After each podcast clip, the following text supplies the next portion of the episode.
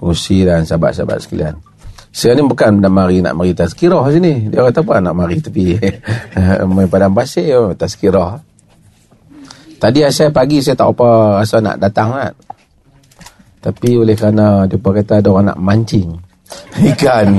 Jadi dia kata jadi saya akan jadi sekurang-kurangnya dapat makan ikan di laut laut di padang pasir ni jadi saya pun kata okeylah kita pergilah.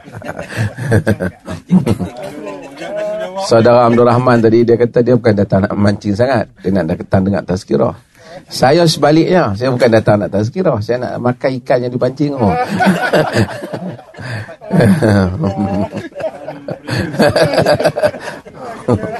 Jadi hari ni kok mana pun kita kena usaha kita dapat lah ikan ni.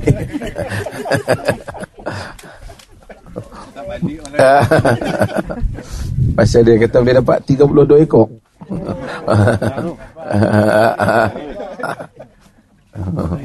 Ha?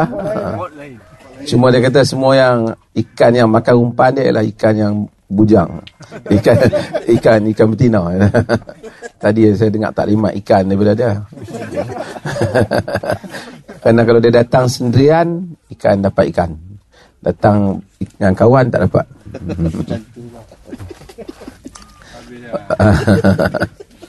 Kita santai ya mari sini kan. Uh, ada satu hadis yang uh, Nabi SAW sebut kepada para sahabat. Nabi kata wa fi bud'i ahadikum sadaqah. Mungkin kita pernah dengar dia ni. Pada uh, bud'i ahadikum ni maksud pada kemaluan kamu ataupun pada hubungan kamu suami isteri itu ada adalah merupakan sedekah yang ni orang yang berhubung melakukan hubungan dengan suami dengan isteri ataupun suaminya maka dikira dia melakukan sedekah Sahabat rasa macam heran dah sikit. Macam mana pula jadi sedekah? Jadi sahabat tanya Nabi, ayati ahaduna syahwatahu yakunu lahu fa yakunu lahu fihi ajr yakunu lahu fihi ajr. Adakah jika seorang daripada kita ini mendatangi syahwatnya kemudian dia dapat pahala? Nabi kata Ara'aitum law wada'ahu fil haram? Ayakunu alaihi al-wizr wa kadhalika law wada'ahu fil halal yakunu lahu ajr Tidakkah kamu lihat jika dia mendatangi ataupun letakkan perkara itu pada tempat yang haram Tidakkah dia berdosa Yang demikian itu jika diletakkan pada tempat yang halal maka dia mendapat pahala. Hadis ini walaupun dia bercakap pada satu tajuk yang berkaitan itu. Tetapi dia memberikan satu makna bahawasanya aktiviti yang dilakukan oleh seseorang untuk mengelak yang dibuat dengan cara yang halal. Kerana manusia ada keperluan. Keperluan dia umpamanya keperluan kepada suami isteri. Keperluan dia juga dia nak istirahat ataupun dia nak enjoy hiburan apabila kita pilih jalan yang halal daripada mengelakkan daripada kita terbabit dengan jalan yang haram maka dikira sebagai satu sedekah. Macamlah tuan-tuan mari ke sini juga kan. Banyak aktiviti lain kita boleh buat. So kita bawa family lah apa datang ke sini. Supaya at least kita hendak kita nak berehat hendak kita kita bekerja kita perlu kerehatan. So kita telah salurkan kepada satu jalan yang halal. Daripada kita pergi buat satu hal yang lain yang juga mungkin kita rasa macam rilis juga kita punya bebanan kerja dan seumpamanya yang haram. Maka dengan kita memilih yang halal itu ia menjadi satu sedekah bagi kita. Walaupun sebenarnya kita datang kita seronok. Macamlah kawan kita pergi mancing ke ataupun kita mari ke sini ya kan. Mungkin pada satu sudut macam kita datangi pasangan kita, kita kita melunaskan kehendak nafsu kita. Tetapi dalam masa yang sama, kita mendapat pahala sedekah. Demikian apabila kita melakukan aktiviti-aktiviti yang lain. Dalam kehidupan satu orang muslim yang tujuannya supaya nak mengelakkan kita buat perkara yang salah dia dikira sebagai sedekah. Luasnya rahmat Tuhan dalam hal ini dalam memberikan pahala kepada hamba-hambanya. Walaupun sebahagian yang kita buat tu keseronokan ataupun kebaikan tu memang semuanya balik kepada kita bukan sebahagian hampir keseluruhan hal agama ni kebaikan dia balik kepada kita. So ini adalah merupakan satu makna yang besar di dalam kehidupan beragama. Yang kita mungkin anggap kadang-kadang sahajalah pi syok-syok. Syok-syok kita tu pun, pun saja relax-relax kita tu boleh menjadi satu pahala. Apabila kita lakukan ia terutama yang bawa family yang bawa anak-anak dalam keadaan supaya kita menyalurkan kehendak kita untuk relax kehendak kita untuk berehat itu dengan cara yang yang halal. Dan mudah-mudahan ini akan jadi satu rancangan kepada kehidupan kita yang banyak dalam dunia ni. Yang mana kita akan ada banyak aktiviti yang dibuat. Yang sebahagian tu mungkin kita anggap saja-saja saja sonok-sonok aja. Tetapi ia mempunyai makna yang besar dalam erti kita ia boleh menjadi amalan ni sebagai pahala kita insya-Allah. Saya nak mukadimah yang tu lah. Saya pendek dan kemudian bakinya kita boleh sembang lah. Main tengah-tengah padang pasir untuk ceramah ni tak ada ajar juga kan? Kan? So kalau siapa ada apa-apa perkara yang dia nak bincang kan kita boleh bincang. Kerana lagi nak main Jumaat. Tuan-tuan mari jauh tengah padang pasir duduk sini nak dengar ceramah saja boleh juga kan? Tapi di samping kita nak mati apa yang ada di keliling ni uh, saya bagi peluang untuk kita santai lah. Boleh kita boleh bersembang kalau ada apa-apa perbincangan. Terima kasih.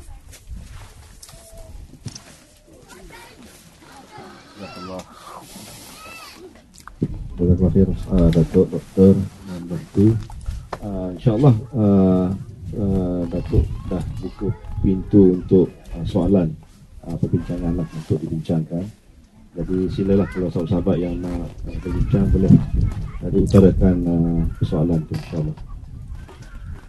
Hai, orang pertama. Uh, Ini soalan dari WhatsApp lah Pasal soalan daripada WhatsApp? Yang tu ada kau ni ya tanya Tak apa um, Ustaz seperti yang kita tahu Islam itu mudah.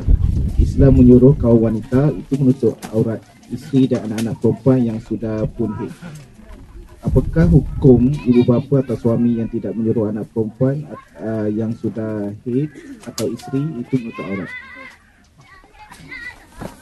yang sudah haid haid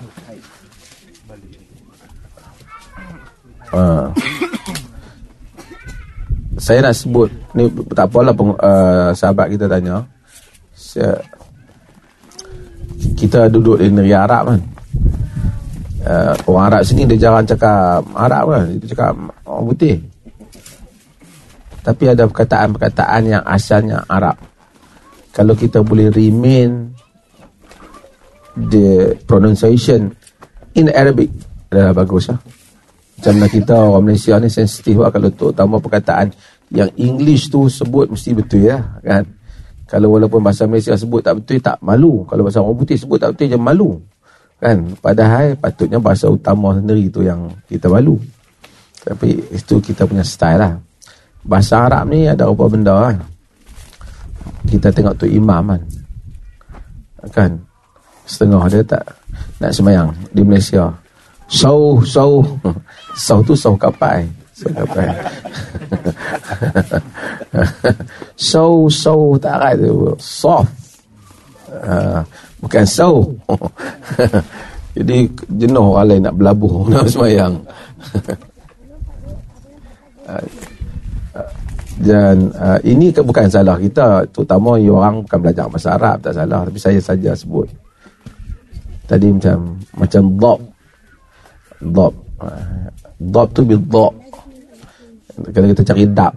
Dab dab. Kita ingat dab tu DAP ya. Di sini kita ada dab kata dab ada dhab begitu juga haid. Ha haid. Um, kerana ramai juga Melayu sebut hate hate kan? Hate hate ni I hate you gitu.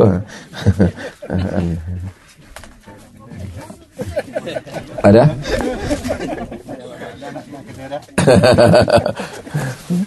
so saja lah. dia tanggungjawab suami ni.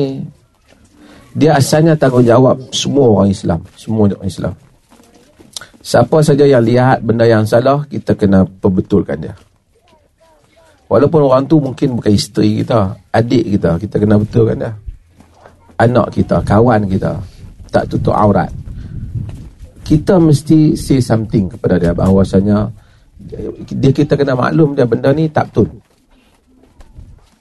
Dalam banyak cara lah. Tapi kita kena bagi tahu dia. Tu utamalah orang yang ada beberapa tanggungjawab. Pertama dia tanggungjawab muslim. Kedua tanggungjawab sebagai bapa dan suami yang Allah telah titahkan dia ku anfusakum wa ahlikum nara jaga diri kamu dan kaum keluarga kamu daripada api neraka So kita jadi jadi jadi dua tugas. Satu kena jaga diri kita daripada api neraka. Satu kena jaga diri kaum kaum keluarga kita. Jadi dengan itu maka suami kena untuk mengingatkan isteri dia. Untuk isteri dan anak-anak perempuan dia menutup aurat. Dan suami tak boleh membenarkan mereka keluar dalam keadaan yang salah.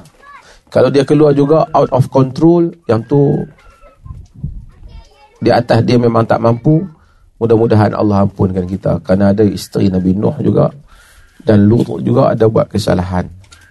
Tetapi kalau kita yang bawa dia keluar, kita tahu nak perempuan kita dengan keadaan tu ataupun isteri kita, kita bawa dia keluar kepada satu tempat yang mana Kata bahawa kita bawa dia jalan lah. Yang kita tahu menyebabkan terdedah. Kita bertanggungjawab. Kerana pertama, tanggungjawab. Kita kena, anak semua nangis. Ha? Okey ya? Oh, dah okey. Okey. Pasal Nabi kalau solat dengar budak menangis, khafa salatahu rahmatan li ummihi kata Anas. Ringankan solat dia kesian kat mak dia. Kan? Tapi kita tak apa. Solat kita macam tu juga lah kalau panjang orang menangis. Imam kena ringankan. Tapi balik pada tadi so kita ada dia ada beberapa kesalahan? Pertama kesalahan dia tak menyuruh pada yang ma'ruf mencegah pada mungkar. Kedua ialah kesalahan dia sendiri bawa pergi dedah kan? So dia kena buat sesuatu lah sebagai nasihat kepada anak isteri dia. Cumanya nak nasihat orang ni bukan nak nak bagi orang pakai tudung ni bukan nak tudung nak tudung makanan. Orang ni dia ada perasaan dia dan ada kehendak dia. Maka samalah macam mana kita berdakwah itu ud'u ila sabili rabbika bil hikmah wal mau'izatil hasanah serulah ke jalan Tuhanmu dengan hikmah dengan nasihat yang baik. Hal yang sama kita kena lakukan kepada anak isteri kita. Kalau tidak sagi masa kita tak ada dia buat macam lain. Kita ada dia buat macam lain.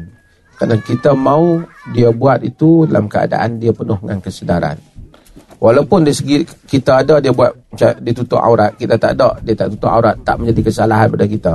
Kerana depan mata kita dia dah buat yang betul Namun begitu kita mau kerana kita sayang mereka. Kita mau dia buat sesuatu yang menyelamatkan kehidupan dia dunia dan akhirat.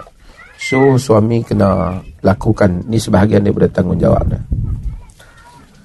Okey, ada soalan. Yang di sini mah. Pula. Kalau tidak kena baca soalan internet ni. Perempuan ada, yang perempuan ada ke soalan?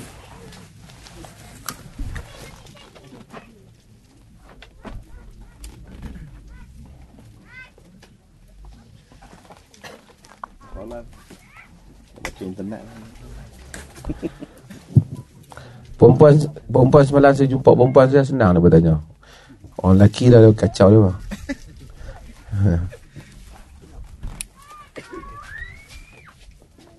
ah, tanya Orang tak tanya saya tanya lah. Ini hari Jumaat kan Pasal hari yang mulia Memang hari raya untuk kita kan? Betul ke kalau meninggal hari Jumaat ni Memang uh, di apa ni Di apa dalam soalan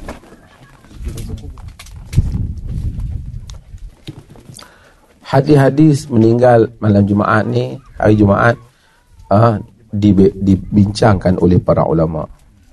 Di kalangan para ulama Ada yang mendaifkannya Di kalangan para ulama Ada yang Menghasankan hadis ni Mungkin kesimpulannya hadis ni bolehlah pergi ke sekurang-kurangnya darjatnya Hasan Bahawasanya orang yang meninggal pada hari Jumaat Ini uh, kemungkinan ada kelebihan dia. Tetapi itu pada satu sudut lah uh, dengan khilaf hal ni. Tapi masalah meninggal ni bukan pilihan kita. Bukan kita boleh do booking meninggal malam Jumaat ataupun hari Jumaat.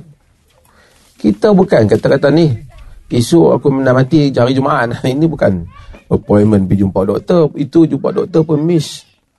So manusia tak perlulah fikir tentang perkara yang dia sukar untuk lakukannya. Al-Bukhari uh, masukkan tentang kelebihan apa nama uh, macam kelebihan meninggal pada hari Isnin sebab Nabi pada hari pada Isnin. Namun ramai di kalangan para ulama menyebut bahawasanya satu orang tak perlu fikir panjang tentang hal ini. Kerana urusan mati ni adalah urusan Tuhan. Ramai juga orang yang mati hari Jumaat dan dia sejahat-jahat tu makhluk pun ada. Kerana jika dia satu orang yang baik, soleh, meninggal pada hari Jumaat, dia tentu mungkin ada kelebihan-kelebihan yang tertentu yang diberikan kepada dia. Namun kalau orang fikir, jom kita mati hari Jumaat, benda yang tak boleh kita lakukan. So maka kita bincang perkara yang boleh kita lakukan. Ha? Jom kita pergi mati hari Isnin pun kita tak boleh buat kan. Kerana kita tak tahu bila kita kita akan mati. Allah. Uh, Ustaz, uh, kalau uh, orang sakit di hospital, uh, dia pakai alat pernafasan, uh, bantuan pernafasan. Then uh, kalau orang tu uh, cabut dia dia macam dia plan untuk hari Jumaat. Dia kira dia kira, dia kira hukum membunuh ke ataupun dia macam mana? dia cabut plan hari Jumaat. Awak dia tak terjun bangunan hari Jumaat. Suruh mati hari Jumaat. Uh. Yang pertama uh, kita tak boleh ni uh, menyebab menyebabkan kematian orang. Kan? Melainkan uh, sekiranya seseorang itu dikenal pasti oleh doktor bahawasanya dia sebenarnya mati. Uh, seperti mungkin dia nampak macam ada tapi dia already brain death. Uh, apa? Bila brain death artinya hakikatnya secara kajian saintifiknya at least kalau ada latest punya uh, finding tapi brain death kena mati ya. So kalau ketika itu dia boleh buat keputusan untuk kalau doktor kata dia sebenarnya bukan hidup lah dia bergantung pada alat tu saja. Kemudian dia ambil keputusan nak cabut hari hari Jumaat. Dari segi definasi dia macam dah mati sebelum tu lagi. Ha. Jadi dia cabut hari Jumaat bolehlah kalau dia pilih satu pilihan kerana ada hadis yang dibincangkan antara sahih dan tak tu dia cabut hari Jumaat kan. Namun macam saya katalah mati hari Jumaat ni ialah pertama bukan pilihan kita. Dan mungkin ada orang tertentu yang Allah matikan dia pada hari Jumaat kerana Allah nak berikan kelebihan itu kepada dia. Maka dia dapatlah kelebihan itu. Itu pun seperti mana kelebihan-kelebihan yang lain dia berkait juga dengan hal-hal yang lain. Kalau orang tu bukan kaki solat, mati hari Jumaat, tak dapatlah kelebihan apa pada dia, kan? Tapi kalau orang tu orang ada kebaikan ataupun hamba Allah yang yang ada baik dan buruknya, kemudian dengan mati hari Jumaat itu ditambah kelebihan Tuhan kepadanya. kerana fadail atau benda yang disebut sebagai fadilat tidak diperolehi melainkan kita kena ke, ada kerja asasi. Seperti kita dapat fadilat puasa sunat. Orang yang tak puasa Ramadan bagaimana dia tiba-tiba buat puasa sunat? Kan? Puasa puasa Ramadan dia tak puasa puasa enam dia puasa. Pasal dia kata sama macam puasa apa? Sepanjang tahun. So dia sepanjang tahun termasuk Ramadan sekali lah kan? Kan? So dia tak dia tak macam tu kan? Kalau hal ini cumanya kalau kita ada pilihan di depan kita. Oleh kerana ada hadis tadi kita cabutlah benda tu katakanlah hari Jumaat mungkin ya satu benda satu isytihad lah.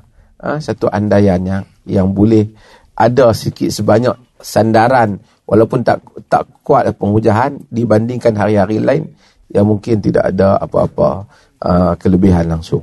Di samping yang saya sebut tadi Bukhari ada menyebut tentang mati hari Isnin. Ha? Disebabkan Nabi mati hari Isnin. Allah. Kalau dia nak ikut tarikh hari mati Nabi hari Isnin lah. kita sebab sebab kita dah 1400 tahun ya.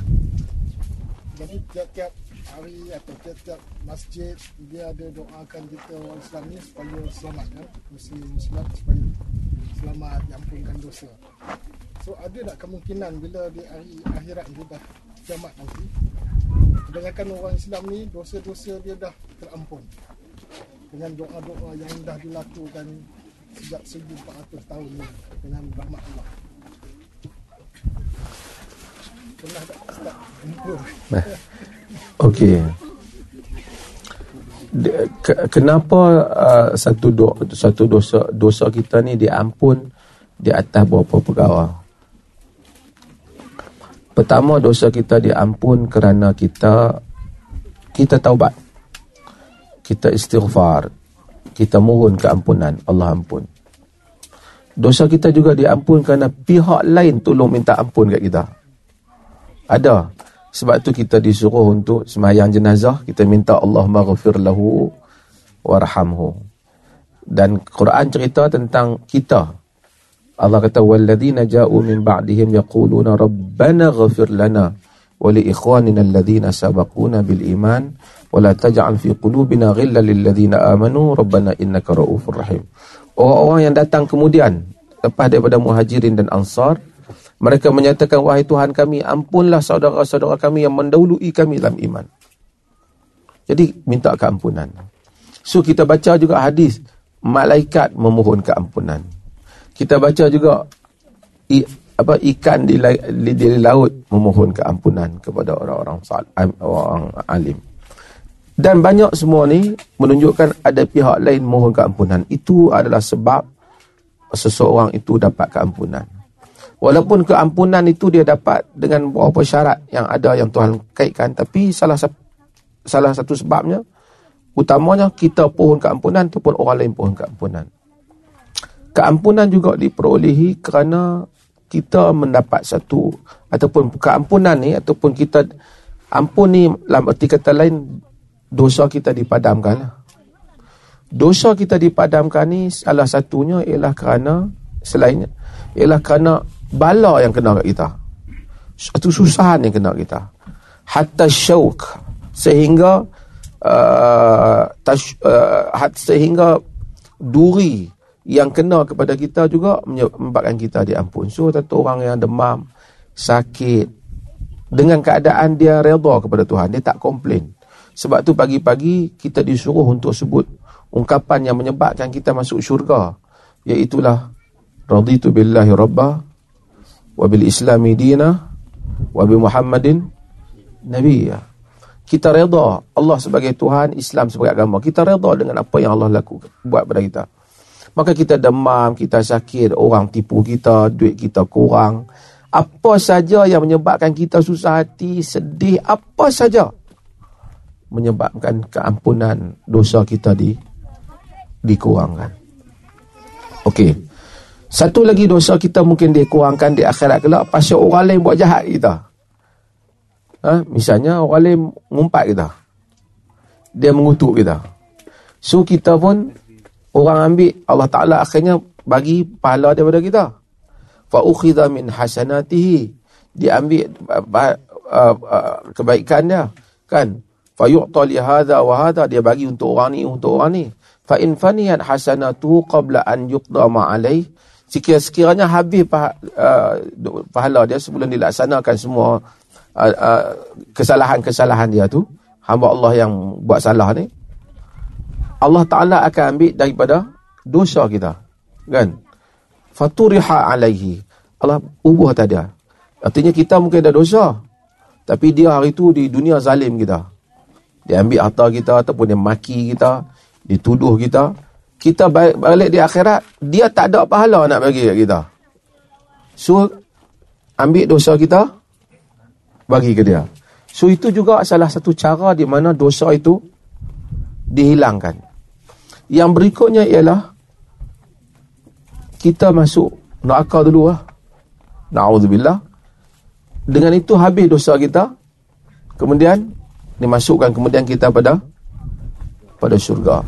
Ini yang dimaksudkan dengan innallaha la yaghfiru an yushraka bihi wa yaghfiru ma duna dzalika liman yasha. Allah tak ampun jika dia disyirikkan dia ampunkan selain daripada itu kepada siapa yang dia kendaki. Maksudnya kalau kita buat dosa apa selain daripada syirik maksudnya kalau orang tu mati dalam keadaan syirik dia tak dapat keampunan tapi kalau dia mati sebelum dia tak syirik tak apalah misalnya dia syirik dulu dia pernah buat benda syirik kemudian dia minta ampun. Kemudian dia mati. Tak apa. Yang maksudnya dia mati dalam keadaan dia syirik. Dia tak ada peluang keampunan tapi orang yang mati dalam keadaan minum marak for example. Dia minum arak lepas tu dia mati. Dia still ada keampunan. Dengan tadi, mungkin pahala proses tadi, termasuk masuk neraka. Itu maksudnya, bukan maksud kata buat syirik, tobat macam mana pun Tuhan tak terima, seperti mana yang filem Melayu sebut, tak betul. Dia bukan maksud macam tu. Dia maksud kalau dia mati dalam keadaan tak taubat. Sedangkan orang minum arak mati dalam keadaan tak taubat, ah, masih ada peluang keampunan. Balik pada soalan tadi, di atas semua perkara ni salah satunya minta keampunan. Oleh kerana dosa ni banyak. Ada dosa besar, ada dosa kecil. Mungkin sebahagian dosa kaum muslimin itu telah diampunkan oleh Tuhan disebabkan kerana permohonan kaum muslimin yang lain. Masuk apabila kita mati. Ada tak kemungkinan? Ada kemungkinan. Mungkin sebahagian dosa kita, kita pergi amin hari Jumaat. Allah maghfiril muslimin dan muslimat. Jadi kita pun minta ya Allah supaya ampun dosa kita jugalah. Cumanya kebanyakan orang yang amin tu dia pun tak minta. Kan? Amin je lah Datuk Imam baca kan. So berapa orang yang betul-betul dia sedar dia minta keampunan masa bila khatib kata Allah maghfir lil muslimin wal muslimat. Ha? Allah alam. Ada soalan? Sa bagi ni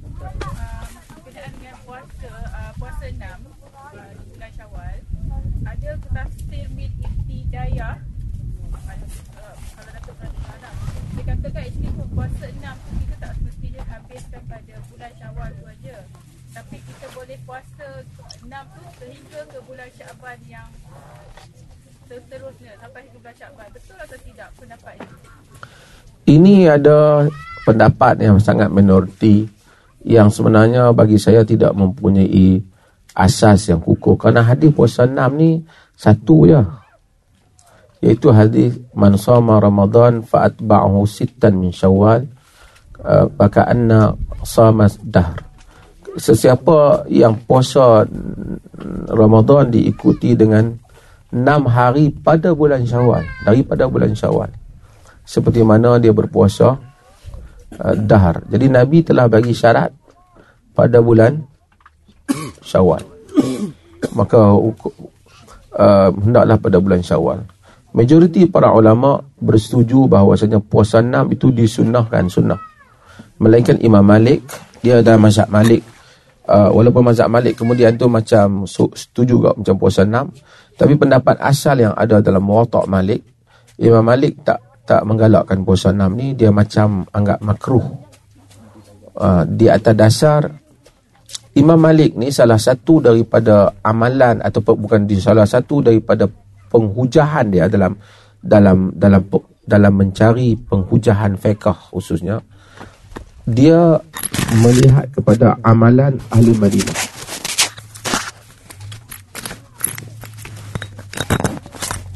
maksud dia ialah kalau satu benda tu tak diamalkan oleh orang Madinah Imam Malik rasa macam tak kuat untuk jadi-jadikan hujah dalam agama. Bukan kerana dia mendahulukan orang Madinah pada Nabi tak. Tetapi kerana Imam Malik berpendapat. Kerana Madinah merupakan tempat Nabi. Jadi kalau satu amalan itu memang diamalkan oleh tu, utamanya orang terbuka. Misal puasa enam. Mestilah kalau sekiranya Nabi puasa, para sahabat akan puasa. Bila sahabat puasa, tabi'in akan puasa. Dan anak-anak murid, dia akan puasa. Imam Malik yang hidup pada zaman itu yang tak lebih daripada uh, uh, yang sekitar lebih kurang hantar lebih 100 tahun dengan Nabi SAW bahkan kurang sikit pada tu daripada hari kelahirannya dia kata mustahil lah tiba-tiba di Madinah ni tak ada orang amal jadi dia tak tengok orang Madinah amalkan puasa enam. Kalau betul hadis seperti yang mana hadis sebut. Bukan dia petikaikan hadis Nabi. Bukan dia petikaikan Nabi. Dia petikaikan sejauh mana keingatan rawi. Kalau betul benda ni, seperti mana yang rawi sebut, tentulah amalan ini akan menjadi amalan di Madinah. Jadi benda ni dia tak tengok. Bila dia tak tengok, dia tak consider sebagai sunnah kerana kerana dia bukan kerana dia kata nabi kata pun tak pakai tak kerana dia mem, dia dia ada satu bab dalam hadis ni dia anggap syaz syaz ni maksud konten hadis telah bercanggah dengan realiti asalnya bercanggah dengan riwayat yang yang lebih siqah riwayat yang lebih banyak ialah realiti Madinah tu. Ini yang yang realiti ya. mereka ni mesti akan puasa. Tapi bila dia tengok mereka tak puasa dia tak tak dia tak puasa. Uh, dia tak anggap sebagai sunnah. Ini menyebabkan uh, timbul perbincangan. Kuat tak cara penghujahan Imam Malik? Sedangkan Imam Syafi'i kata kalau ada satu hadis pun semua orang tak amal pun kalau ada hadis Nabi kita hujah uh, jadi Imam Malik dia kata bukan masalah Nabi tu, tu hujah tak hujah tapi betul kan Nabi kata macam tu? Kalau Nabi kata macam tu, mesti dia puasa. Mesti dia puasa, mesti orang Madinah puasa. Orang Madinah puasa, mesti generasi dia puasa. Generasi Imam Malik dekat dia. Kenapa mereka semua tak puasa? Itu alasan Imam Malik. Uh, jadi itu uh, uh, tapi kesimpulannya majoriti para ulama menyatakan puasa 6 Syawal itu sunnah dalam bulan Syawal. Uh.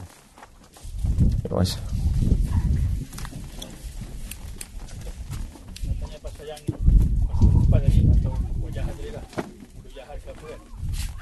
Katakan dalam di negara pasir putih lah ada seorang pemimpin ni dia memang rasuah rakyat ke dan rakyat semua masih dia butir. mengumpat dia.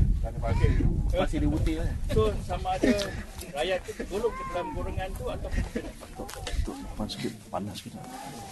Uh. negara mana tu? Okey negara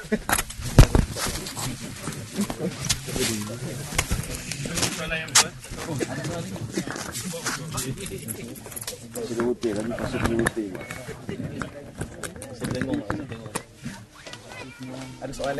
So, Soalan pasir dia butir tu dulu. Ada lah negeri pasir dia butir.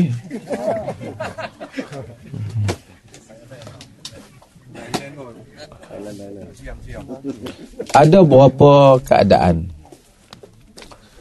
Satu. Orang petikai marah kat kita dalam benda yang tak ada kena-mengena dengan orang. Kita pergi marah kat orang, dia beli kereta baru, apa semua, kita marah kat dia. Duk petikai dia. Dalam hal yang tak ada kaitan dengan kita. Satu lagi kita petikai orang, dalam perkara yang ada kaitan dengan kita. Dia hutang kita tak bayar. Dia ambil duit kita tu, dia pergi beli berat perkara lain. Kita marah kat dia. Ada kaitan dengan dengan kita. Kita marah kepada suami kita. Nafkah tak bagi, duit lebih apa? Beli benda lain. Ada kaitan dengan kita. So pemimpin ni ada dua. Ada hal yang kita petikai dia yang tak ada kaitan dengan kita. Umpamanya, duk pergi petikai. Dia masuk makam Nabi ke tak masuk? Ini semua memang saya kata dalam bahasa bahasa standard sastra Melayu lama mangkuk lah. Ini bodoh punya kita semua ni. Benda-benda macam tu tak payahlah hal dia lah dia masuk kata masuk apa masalah kita. Kalau dia masuk dia punya hal. Dia tak masuk pun dia punya hal bukan. Itu tak kena mengenal dengan kita. Lepas tu kita nak petikai kan. Hidung kembang ke rambut besar ke apa. Itu dia punya hal lah kan. Pasal apa gemuk sangat lah apa semua. Dia punya hal lah kita tak payahlah petikai benda-benda yang tak ada kaitan dengan kita. Tapi apabila kita barang semua naik, negara jadi susah, dia belanjakan pengurusan, kita mesti tanya dia. Kan? Kerana itu membabitkan hal kita. Pasal dia menguruskan wang kita semua. Ha, ini ada hal yang membabitkan kita. Dalam hadis ada orang meninggal. Jadi bila jenazah lalu marra uh, bi Rasulillah sallallahu ala Rasulillah sallallahu alaihi wasallam bi janazah jatuh jenazah lalu uh, marra janazah bi Rasulillah sallallahu alaihi wasallam. Jatuh jenazah lalu uh, dengan Nabi sallallahu alaihi wasallam. Nabi fa'asna nasu alaihi bi khairin faqala wajabat wajabat jenazah lalu dan orang duk puji jenazah tu. Bagus. Dia ni bagus. Nabi kata wajibat wajibat. Wajib wajib. Lalu pula jenazah lain orang pun duk puji lagi orang lalu jenazah lain. Fa asnan nasu alaihi bisyar. Orang ramai duk kata teruk dia ni apa punya jahanam teruk macam-macam. Nabi kata wajibat wajibat. Jadi sahabat tanya Nabi, pasal apa bila lalu bagus Nabi kata wajibat wajibat. Bila lalu yang tak baik pun Nabi kata wajibat wajibat wajib wajib. Nabi kata idza idza asnaitum alaihi bil khairi wajibatil jannah wa idza asnaitum alaihi bil syarri wajibatin nar. Jika kamu puji dengan kebaikan wajib syurga. Jika kamu puji dengan kejahatan wajib neraka pada jenazah tu antum syuhada Allah fil ar antum syuhada antum syuhada Allah fil ar antum syuhada Allah fil ar kamu saksi Allah atas muka bumi kamu saksi Allah atas muka bumi kamu saksi Allah atas muka bumi. Hadis ni nabi cerita bahawasanya kalau satu jenazah tu mati semua orang mukmin ni seronok. Puji. Dia ni baguslah hidup dia ni masya-Allah kan? Nabi kata dia masuk syurga kerana semasa hidup dia tu dia membahagiakan orang mukmin. Tapi hendaklah yang puji itu game masyarakat yang mukmin jugalah. Kalau masyarakat yang teruk tak boleh lah kan. Kan? Ha. Masyarakat yang baik puji dia. Dia ni baik, orang soleh. Masa hidup dia, orang puji dia. Nabi pun masuk syurga. Kalau satu orang tu mati, semua orang kata lega lah mati dia ni. Teruk betul hari tu ni. Nabi tak masuk neraka. Sebab kita saksi Allah atas muka bumi kerana kita akan menjadi saksi atas kejahatan yang dilakukan pada kita.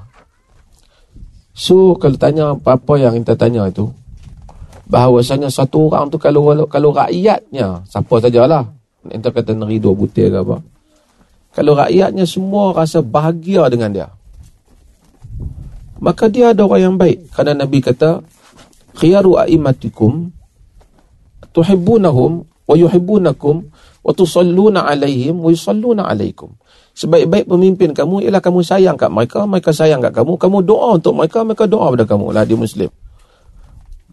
Wa syirari a'immatikum dan syiraru a'immatikum dan pemimpin kamu yang jahat ialah tabghadunahum wa yabghadunakum tal'anunahum wa yal'anunakum. Kamu benci kat mereka, mereka benci kat kamu, kamu duk kutuk mereka, laknat mereka, mereka pun laknat kamu. Nabi itu sejahat-jahat. Cuma sahabat tanya, Ya Rasulullah, afala nunabidhuhum bisayf wahai rasulullah patutlah kami perang pemimpin ini dengan pedang hak jenis kita semua meluat ni nabi kata la maqamu fi fikum as-salah selagi mana salat Maksudnya selagi solat untuk perang lah. Dosa tu dia tanggung lah. Ha? Perang tu. Sebab tu kalau dunia Islam telah cuba. Kadang-kadang langgar hak Nabi kita ni. Bila kita perang, akhirnya yang dikejar tak dapat, yang dikendung berciciran. Dan itu realiti. Nabi bagi tahu tu memang betul. Memang tang, tang jahat tu Nabi akui jahat lah. Tapi bila perang, berlakulah macam yang berlaku dalam dunia Arab ni. Yang dikejar pun tak dapat, yang dikendung berciciran. Seburuk-seburuk Saddam Hussein di atas segala kejahatan yang pernah dilakukan oleh dia, tapi Iraq lebih teruk setelah mereka berperang dengan dia. Demikian juga Libya. Walaupun jahat, memang aku jahat lah. Jahat tu sekadang-kadang disebabkan kita sendiri. Pasal pemimpin yang jahat ni, mesti kena ada orang yang sokong. Dan sokong tu di kalangan kita lah juga kan. Kalau dia jahat seorang-seorang dan tak ada siapa sokong dia, memang tak boleh kejahatan tu. Akhirnya dia dengan sendirinya, hilang pemimpin tu. Tapi oleh kerana sebahagian kita menyokongnya, dalam berbagai cara. Kemudian bila kita bangkit memeranginya, dia akan menimbulkan satu keadaan yang yang lain, yang lebih buruk daripada apa yang kita harapkan. Ada soalan? Larat kan ni duduk belakang tu. Duduk kena angin sepoi-sepoi bahasa dia kata biar tidur. Eh.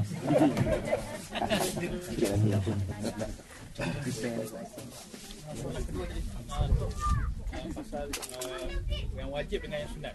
Biasa yang wajib buat dulu, sunat buat kemudian lah. Tapi dari segi uh, puasa, tadi puasa sunat uh, bulan syawal tu. Uh, kalau belah perempuan ni dia kena ganti puasa dulu ke ataupun kadang-kadang masa tu sebulan je kan syawal. Boleh tak kalau dia buat syawal dulu bawa ganti? Uh, teori yang wajib buat dulu yang sunat buat kemudian pun uh, teori itu taklah tepat tapi kalau yang wajib didahulukan dulu, yang maksud diutamakan dulu, yang sunat diletakkan kemudian, ah betul lah. Kerana ada benda yang yang sunat kita dulu kan. Seperti semayang sunat qabliyah. dulu kan yang sunat. Uh, dari segi teori tu. Uh, so, uh, cumanya kalau dua antara nak bayar utang nak dengan pergi sedekah sedekah sunat. Mana kita buat tu? Ya utang dulu lah. So, melainkan zaman ni utang yang teratur kan. Utang teratur ni maksudnya monthly kita tahu memang dibayar lah hutang kita tu. Kalau tidak, hampir tak ada orang yang tak berhutang di zaman ni.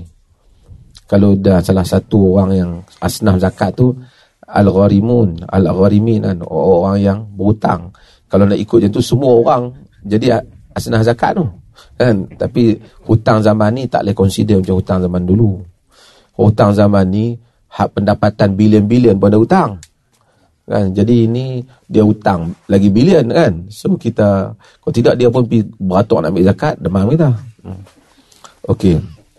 Tapi saya balik kepada tadi.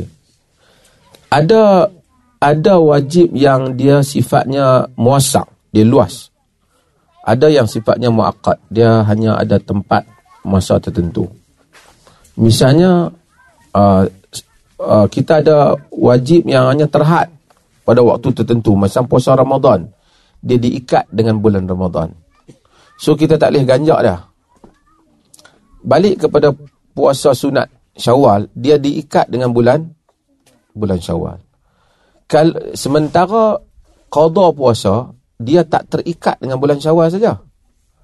Dia boleh di diqada pada bulan-bulan lain juga. So walaupun dia ni sunat tapi sunat yang terikat dengan bulan. Yang wajib ni tak terikat dengan bulan. Kerana kalau kita tunai pada bulan Syawal atau bulan selepas daripadanya sama dan tertunai. Cumanya oleh kerana hadis tu bunyi man sama Ramadan fa atba'ahu sittan min Syawal. Siapa yang puasa Ramadan kemudian diikut dia mengikutinya dengan enam hari pada bulan Syawal. Di kalangan para ulama termasuklah Syekh Muhammad Saleh Ibn Utsaimin mereka berpendapat bahawasanya oleh kerana Nabi kata siapa puasa Ramadan diikuti dengan enam hari pada bulan Syawal maka kalau boleh biarlah puasa hak Ramadan tu bagi habis dulu. Misalnya katalah kita ada uh, 4 hari pada bulan uh, ganti, kita ganti dulu, kemudian kita puasa 6 hari pada bulan pada bulan Syawal. Ada orang teori juga dia kata uh, niat puasa ganti tu sama dengan niat sunat. Tapi pendapat ini sebenarnya tidak kuat dalam konteks ini.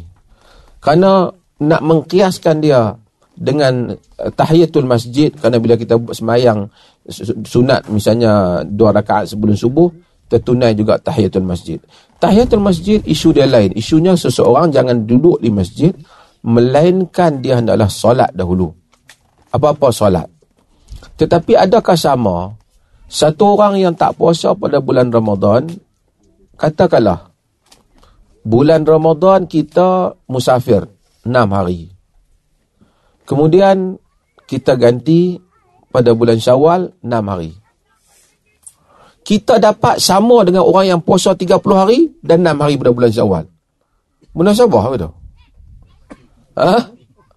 Di atas teori yang disebut itu. Tentu tak munasabah. Lebih banyak amalan dia. Kan? Mungkin kalau dia kata dapat fadilat puasa pada bulan 6 hari pada bulan kelebihan memilih 6 hari pada bulan syawal tu kemungkinan tetapi mendapat pahala 6 hari 6 hari puasa sunat pada bulan syawal ini tidak munasabah ha.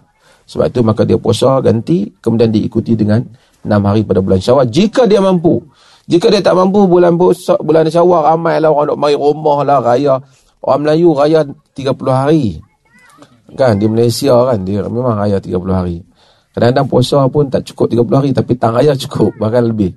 So kita dia kita pula eh, let's say kita di kampung lah anak balik, cucu balik kan. Nak nak puasa dah ayah.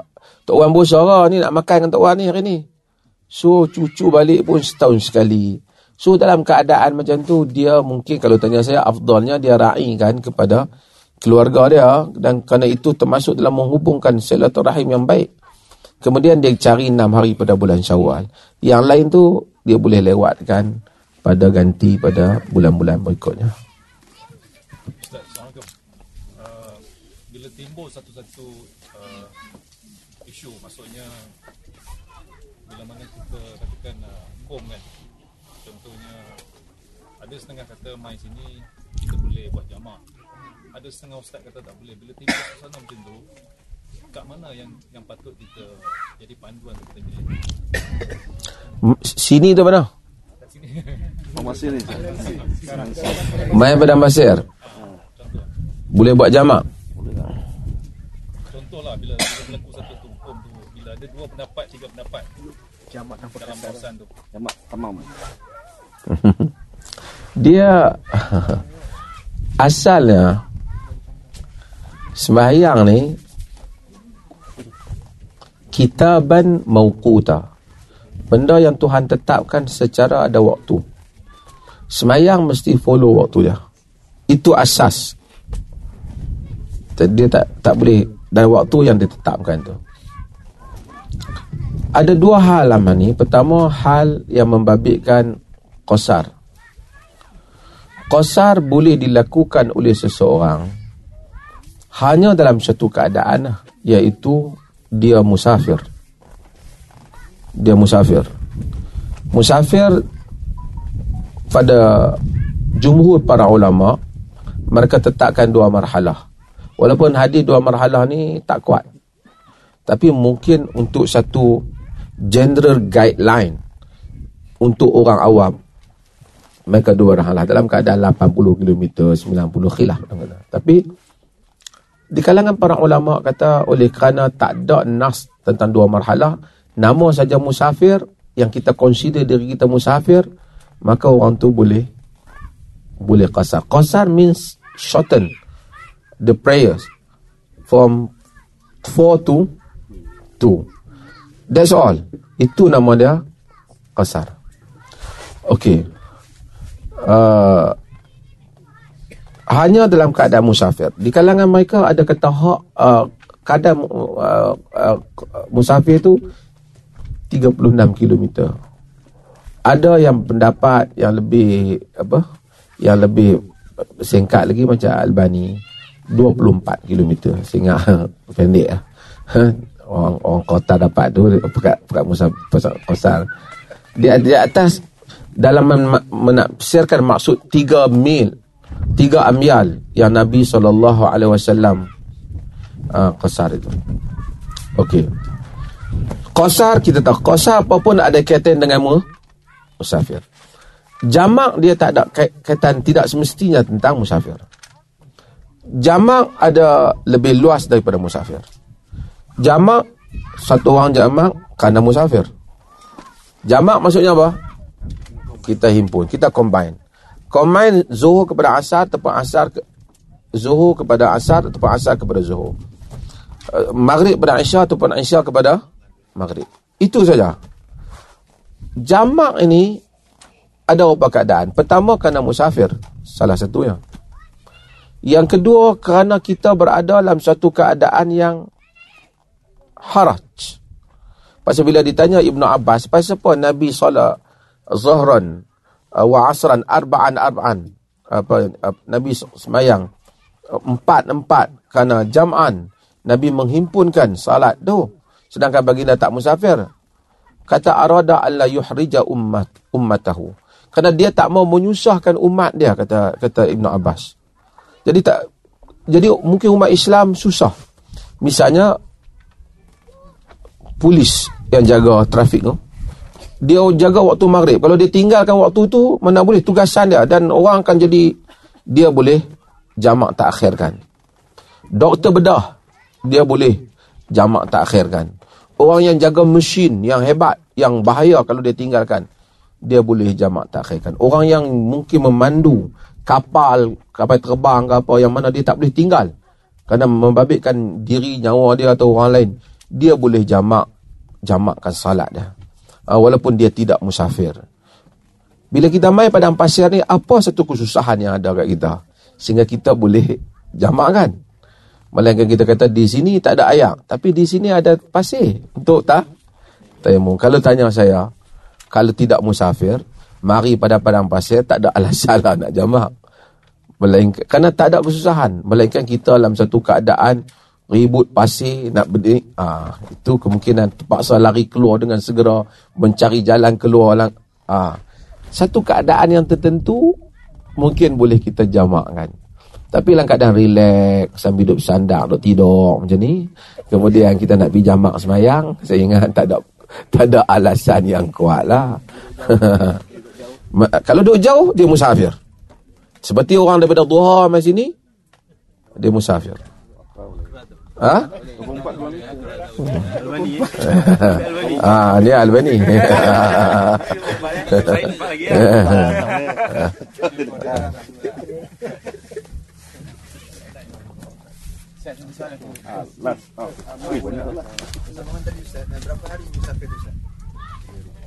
Selagi as long as you consider yourself as as a musafir traveler you are in safar so you can do jamak wa qasar.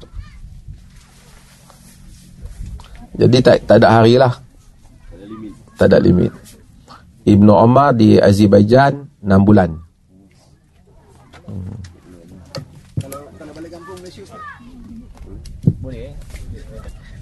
Balik kampung kalau ente dah consider ente orang Qatar, yalah, ini salah satu tempat lah kan. Jadi ente dalam tempoh itu ente boleh untuk jamak dan pasar. Cuma nak sebutlah pasal kau ada yang mazhab Syafi'i dia limit kan. Dalam Syafi'i ada beberapa kaul, kaul yang masyhurnya ialah ah ha, tiga hari tak termasuk hari masuk dan hari hari keluar.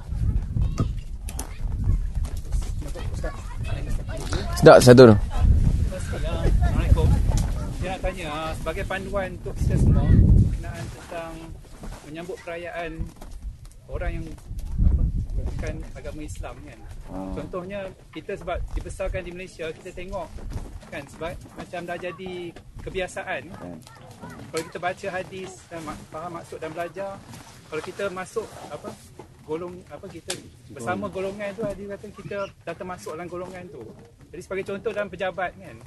Macam contoh pejabat saya banyak orang bukan beragama Islam, Kristian kan. Jadi dia buat jamuan makan uh, untuk Christmas contoh. Jadi saya dengan kawan saya selalu macam cuba mengasingkan diri kan. Jadi macam dia ada jadi satu Orang Arab di sini join. orang Arab ada yang join, ada yang tak join. So dia jadi macam tak ada ada perpecahan jugalah.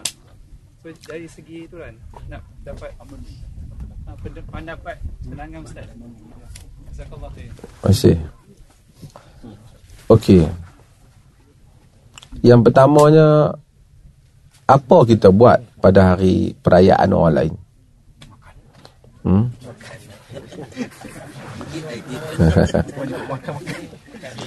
kita ni orang makan hebat lah orang Melayu ni. Saya ingat orang Malaysia sini lebih gemuk daripada orang Arab. Ah, lebih kurang? Lebih, kurang? Maksudnya orang Malaysia lebih nikmat lah. Hati senang. Ha. Orang Arab susah hati. Cik. Okey. Pertama tentang maksud yang kita kata tu tentang masalah man tasyabbah bi qaumin fa huwa minhum. Siapa yang menyerupai satu kaum dia di kalangan mereka. Hadis ni diriwayatkan oleh Abu Daud dan Imam Muhammad dan selainnya ada hadis ni hadis ni kan disahihkan oleh kebanyakan para ulama hadis. Ham- Kira sahih hadis. Maksud tasyabuh Tasyabuh ni maksud menyerupai. Maksudnya kalau kita menyerupai satu kaum Nabi kita, kita di kalangan mereka. Kalau kita serupa dengan orang baik, kita kalangan orang baik lah. Kalau kita serupa dengan orang jahat, kita di kalangan orang jahat. Hadis ni taklah spesifik kata kafir kan tak kafir Maksudnya menyerupai Menyerupai ni apa? Kalau kita pakai baju, dia pakai baju, adakah kita sama orang kafir? Tapi tak. Dia pakai kot, kita pakai kot. Tak sama. Kerana menyerupai ini hendaklah satu ciri yang mana ciri itu ada kat dia tu ya. Kumpulan tu. Kalau sekiranya kita kita pakai orang tahu, orang daripada jauh tengok, kau ada geng, ni geng tu. Mana ada orang pakai? Geng tu yang pakai. Itu maksud asal tasyabuh. Maka apa saja amalan orang kafir yang mana khusus untuk orang kafir baru boleh masukkan dengan hadis ni. Tapi kalau tak khusus, makan dengan chopstick ke, uh, pakai topi ke, yang mana orang kafir dan muslim semuanya buat benda yang sama. Yang bukan menjadi ciri kekafiran. Ataupun orang Melayu kadang-kadang kan, dia pakai baju congsam. Dia tak mewakili orang kafir. Dia mewakili kaum Cina. Cina tu ada muslim, ada bukan bukan muslim. So kena nak kena tahu apa benda yang kita menyerupai itu. Perayaan memang ada dua. Satu perayaan yang dirayakan kerana agama. Satu bukan kerana agama. Kita pergi dekat Amerika ataupun kita pergi kat ni dia orang buat perayaan uh, katalah National Day dah. National Day kita buat dah. Yang ni bukan agama. Yang ni perayaan negara. Ataupun dia buat perayaan apa-apa yang tak ada apa-apa etikad just untuk hari guru umpamanya. Tak ada apa etikad untuk dia apa celebrate cikgu ya. so tak ada apa-apa etikad maka kita kalau join tak ada apa-apa penyamaan agama. Yang ada persamaan agama apabila kita join majlis yang ada nilai etikad agama Ah, Christmas dan seumpamanya Join ni pula macam mana? Apa yang orang bukan Islam buat semasa perayaan? Dia orang akan dia akan greeting kita. Kan? Dia akan jumpa satu sama Merry Christmas kita pun kata selamat hari raya. Selamat hari raya ni pun sebenarnya tak ada pun dalam hadis Nabi tak ada. Orang Melayu lah. Selamat hari raya dan seumpamanya. So apabila kita sebut benda ni sebutan dulu sebelum pergi pada perayaan. Ulama-ulama ada dua sisi pandang. Satu semua ulama-ulama yang duduk di di negara yang minoriti, majoriti orang Islam dan sangat minoriti non-Muslim. Especially macam Saudi. Mereka berpendapat tak boleh sama sekali kita ungkapkan apa-apa ungkapan semasa perayaan non-Muslim kerana itu akan termasuk dalam hadis tadi dan boleh membawa menyokong kepada perkara yang kufur. Pendapat mereka ni dia ambil daripada Ibn Taymiyah dan seumpamanya kerana dia melihat elemen ni ialah elemen menyokong kekufuran. Pasal perayaan itu dibina di atas i'tiqad yang salah. Satu pendapat. So, pada pendapat yang pertama ni, tak boleh. Pendapat yang kedua, mereka kata, perayaan ni satu sudut dia agama, tapi perayaan kadang-kadang dia dah jadi tak agama. Dia jadi satu majlis yang sonok-sonok ya. Dan ada nilai kemanusiaan. So, oleh kerana ada dua elemen, kalau satu orang bukan Muslim khususnya, bila mari perayaan kita, dia dia ucapkan ucapan yang baik. Uh, kan? Uh, happy Eid. Macam-macam dia kata kita. Selamat Hari Raya. Apa semua. Mari Hari Raya dia pula, dia tengok kita tak kata apa. Dia kata kita tak kita tak berbudi bahasa lah. Sedangkan Quran kata wa idza huyitum bi tahiyatin fahayyu bi ahsana minha aw rudduha. Apabila kamu diucapkan dengan satu ucapan greeting whatever so kita balas dia balik benda yang better than apa yang dia ucapkan ataupun dalam equal dalam tahap yang sama kita balas pada dia.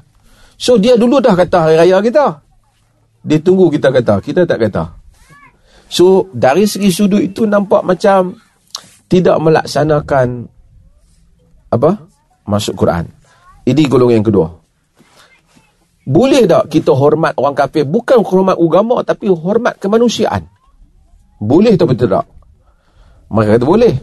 Sebab bila jenazah lalu kepada Nabi SAW, Nabi bangun jenazah Yahudi lalu. Bila bila bangun, Orang kata, Ya Rasulullah, innahu Yahudi. Wahai Rasulullah, itu Yahudi tu, jenazah tu. Nabi kata, alaisat nafsan, takkah dia juga nyawa. So, kita bukan di atas agama tu, tapi di atas kemanusiaan itu. So, apabila kita ucapkan kepada dia balik, dengan ucapan kemanusiaan, kerana dia ucap, it's okay, pada sisi ulama yang kedua. Ulama yang kedua ni, fatwa ni keluar daripada negara yang minoriti Muslim. Khususnya majlis fatwa Eropah dan grup-grup yang seperti ini termasuklah Yusuf Qaradawi daripada Qatar ni. So mereka kata it's okay untuk kembali menghormati seperti mana dia kata pada kita. Dengan syarat kita taklah pertama join upacara agama dia, kedua kita tak ucap dengan ucapan kekufuran yang mana kita mengakui uh, kalimat yang kufur yang memberi makna kufur. Kita sebut uh, general ucapan yang bermaksud happy good day ataupun seumpamanya yang memberi makna bahawasanya kita uh, merayakan apa mengucapkan kebaikan untuk hari hari hari kegembiraan dia. Tapi kalau kita kena join upacara dia tak boleh. Cuma ada perbincangan. Di Malaysia umpamanya rumah terbuka. Tahu di Malaysia? Ni semua tak balik Malaysia mana tahu. Ada tak rumah terbuka hari raya? Nak tanya, rumah terbuka hari raya ni sunnah ke tak sunnah? Ha? Ada lah mana-mana hadis kata hendaklah kamu buat rumah terbuka dalam bulan Syawal. Ada tak amalan Nabi? So rumah terbuka ini ialah apa nama 100% totally Malay ataupun Malaysian culture. Has nothing to do dengan agama. If you ask me, Islam encourage to do it not? No. Tak ada. Kata tak dan juga tak ada kata tak boleh ya. It's something your life. Kan? You deal with something apa nama culture. Culture things new things created by orang Islam pada zaman ni lah. Apa, apa, orang Malaysia zaman ni lah. Yang cuti banyak, raya banyak. Macam tu lah. Kan? So kalau orang hari, hari ni dapat pahala pasal apa aku pergi majlis tu buka Adil Fitri. Tak, tak ada, dapat makan je lah. Uh, tapi kalau kita just untuk please kawan kita panggil, that's all. Tapi dia bukan part of religion. Okey, rumah terbuka tahun baru Cina, part of religion ke tak? Rumah terbuka katalah hari raya, hari Christmas, part of their religion tu? Ada lah agama dia. Saya rasa tak ada. Just part bersosial dia. Saya ada sebahagian kawan, eh, Yahudi. Yahudi masa duduk di Oxford. Dia Yahudi. Tapi dia pun pi sambut Christmas. Pasal dan ramai kawan yang di barat kita tengok majoriti mereka uh, atheist ataupun mereka ni uh, apa nama tak percaya Tuhan ataupun mereka agnostik depa tak ada mana-mana uh, uh, agama tertentu. Tapi mereka celebrate Christmas because that is part of their culture. That's all. So kalau dia makan, dia tak ada entekad apa, just celebrating untuk something social. Kalau kita pergi dan tak ada, kita pergi pertama. Pada patuah perlis ada keluar benda ni. Pertama, ada tujuan dakwah. Ataupun nak menjaga nama nak salah faham terhadap agama dan kita tidak melakukan apa-apa upacara yang bersifat agama. Kok dia kata sebelum ni marilah kita menyanyi lagu haleluya lu ke apa kan? Ha, itu cerita lain. So they just invite us makan. Tak ada apa-apa tu. So, in that keadaan, kalau kita tak sukar untuk elok, kita boleh hadir lah. Walaupun bagusnya tak pergi sebab ada satu kaul pendapat yang pertama yang tak pergi tu. Tapi kalau kita ada ruang untuk tak payah pergi, tak payahlah dok pandai-pandai. Pasal apa tak jemput aku? Ha, tak payahlah. Ha, so, uh, so kalau kita rasa kita kena pergilah juga untuk elakkan dia nanti salah tanggapan dan seumpamanya. Okey dengan kadar-kadar yang sedemikian. Cukuplah. Pergilah tengok padang pasiang ni pula.